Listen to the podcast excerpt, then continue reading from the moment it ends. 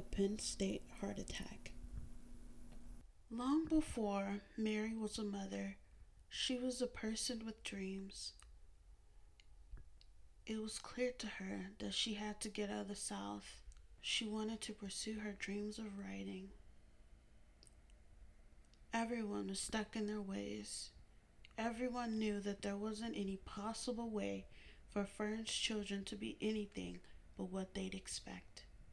Fern, in fact, being Mary's stubborn mother, for Fern had 13 children, all of which that lived in the old house behind the airport. It was a mystery on whether or not the origins of their birth were all hers, but they were in fact Fern's. Mary was one of the few that came in last. Mary loathed the thought of staying, and it didn't get better as she came of age. Sophomore year of high school, she had to get a job. It was customary that she did, for all her other siblings got jobs and eventually left. She did just that, what was expected of a child of Fern's. Mary, your grades are good enough where you can go to college. Counselor smiled sheepishly. Have you thought about that? No, Mary whispered, as if there was someone listening in on their conversation. Your teachers tell me you're quite the writer. Have you ever considered doing anything with it?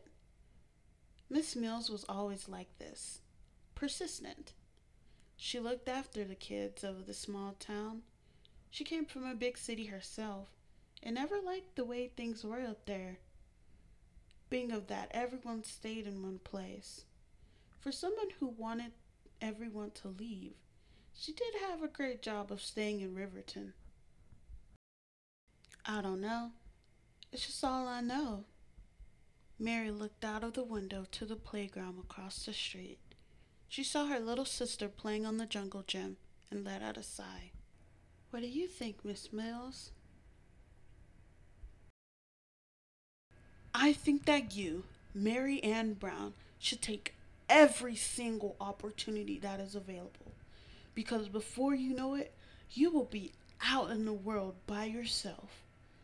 I don't want you to look back and see what could have been. I tell your sisters and brothers the same thing.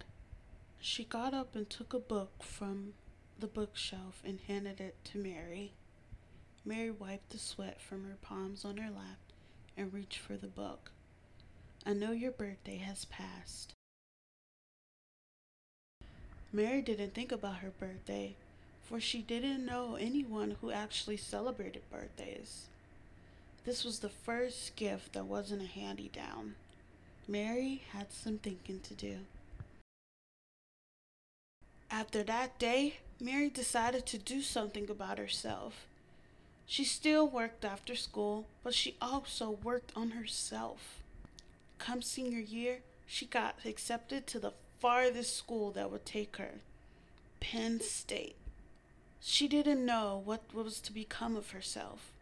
She'd never been on her own. She knew that if it was up to her mother, that she would stay and continue to help out with her siblings. That's why Mary decided not to tell her until the last second. The last second meaning when she had to go. Summer came, and time was dwindling. Mary, you got a phone call, her coworker yelled. Mary dropped everything and rushed to the phone. Who would call her? Mary, it's Link. Link was one of her oldest brothers, the more responsible one, that worked at the tire shop up the road. It's Mama Mary. She's in the hospital. What happened, Link? She was just fine yesterday. Mary didn't want to cry. Her mother had always been sick, but not hospital sick. It happened a few hours ago. The mailman came to the house to deliver the mail, and she fainted a bit later. Thank God Phil was there to call for help. Link sounded like he had been crying. I told Anita to let you off early so you can come. Okay, will do. Mary hung up the phone and ran down the road. When she got there, all the Ferns children was flooding the waiting room. Mary went to her mother's side, and the nurse came in to check her vitals. She's doing all right. The doctor's sending her home soon. The nurse smiled and walked out the room. Fern's children didn't go home without her. They got in the back of the pickup truck and set forth to the house. Mary didn't have time to think about Penn State. She was too worried about her mother. She couldn't leave her now. She must did what she had always done. She stayed. And stayed she did. A few months later, with all the scholarship money returned, Mary came in to her mother watching the Wheel of Fortune. Did I tell you your cousin's ex girlfriend went on the wheel? Fern said without taking her eyes off the screen. Yes, Mamma, you did. Mary headed for the kitchen to start supper. You see, it ain't no good being smart, Mary. You get too big for your britches. Fern shifted in the big brown recliner. I don't know if that's the case for everyone, Mama. Yes, it is, especially for this family. Ain't never did nothing useful by being smart. The real ones know the value of hard work. Life can be better with it, you know. Mary sighed. She knew she had given up the best thing that would ever happen to her. She could have been strolling down the halls by now. Mary, you know that old doctor said I didn't have a heart attack. He said I had something called a panic attack. I know he lying. Mary dropped the cast iron she was holding and looked at her. What did you say, Mama?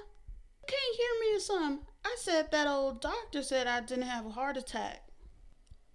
Mary walked in front of the TV. When did he tell you this? The day I came home. Mama, that was a few months ago. You mean to tell me I missed going to school because I thought you were dying? Mary scoffed and got closer to her mother. Why the hell would you think that? I'm as healthy as a horse. Get away from the TV, hon. Fern tried to shoo her daughter away. How could you? Mary stammered. How could me? How could you? Trying to leave me with these damn kids, Mary. You got a lot of nerve. Now go on. Mary didn't want to believe it, but she knew the lengths her mother would go. She did as she was told and went to finish preparing dinner. She didn't talk about it with her mother ever again, nor did she try to leave, because Mary was Fern's daughter. She did what she was expected of her and the people of Riverton. She stayed.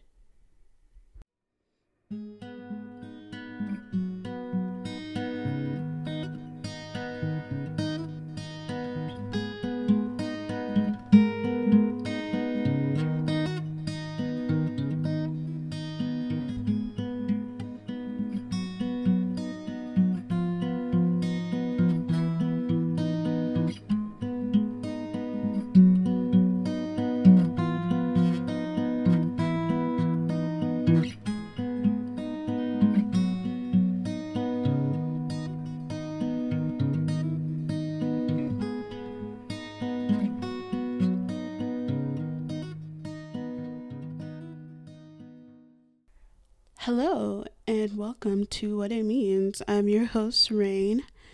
And this episode today that I brought to you was a story that I've written, like all of my other stories, is based off of true events. My mother's mother had faked a heart attack um, when she found out that my mother had got a full ride to Penn State and she was not having it at all. Um, and with this came a bit of trauma because she didn't really go to school. And when I tell people this, this story, they're just like, couldn't your mother um, go to school, blah, blah, blah, the same year? And I was just like, well, it wasn't really the case because you have to think about it. My mother was a very religious um, person, and shortly after she uh, rejected uh, her college acceptance, she had got pregnant. And, you know, with that, you know, you had to stay and get married and whatnot according to her Baptist Christian upbringing. Um, but it didn't really resonate with me what she could have had until uh, my senior year of um, high school, where I encountered the same thing. Even though my mother didn't fake being sick, she was actually sick. And she pride herself in saying, Hey, I want you to go to school because I didn't have the chance to go to school. And even though I told her, I was just like, hey, I can take a gap year and I can take care of you, you know, because she had a lung cancer. She was just like, nope, you're going to school no matter what. And even though she passed away and I was at a really low place in my life, I still went to school. And I'm still going to school to this day. And it really really showed me the way of her trueness and her selflessness and all of that. And this is what the story was all about. And I hope you guys got something from this. I know I did. And what this story means to me is just to know that there is going to be times where you're just going to have to put off things and you know it's okay to put off things according to your background and traditions or whatever. Um, you can always find new goals new things to look forward to. And that's what my mother did. She looked forward into having a kid even though i didn't say that in my story. Um, she really was a true selfless person and I thank you for you guys to be listening to this podcast as I will create more. And I want you guys to know that even though sometimes that I won't be able to upload regularly, I will still be uploading. I will still be writing stories just like this one in my What I Mean podcast. So thank you.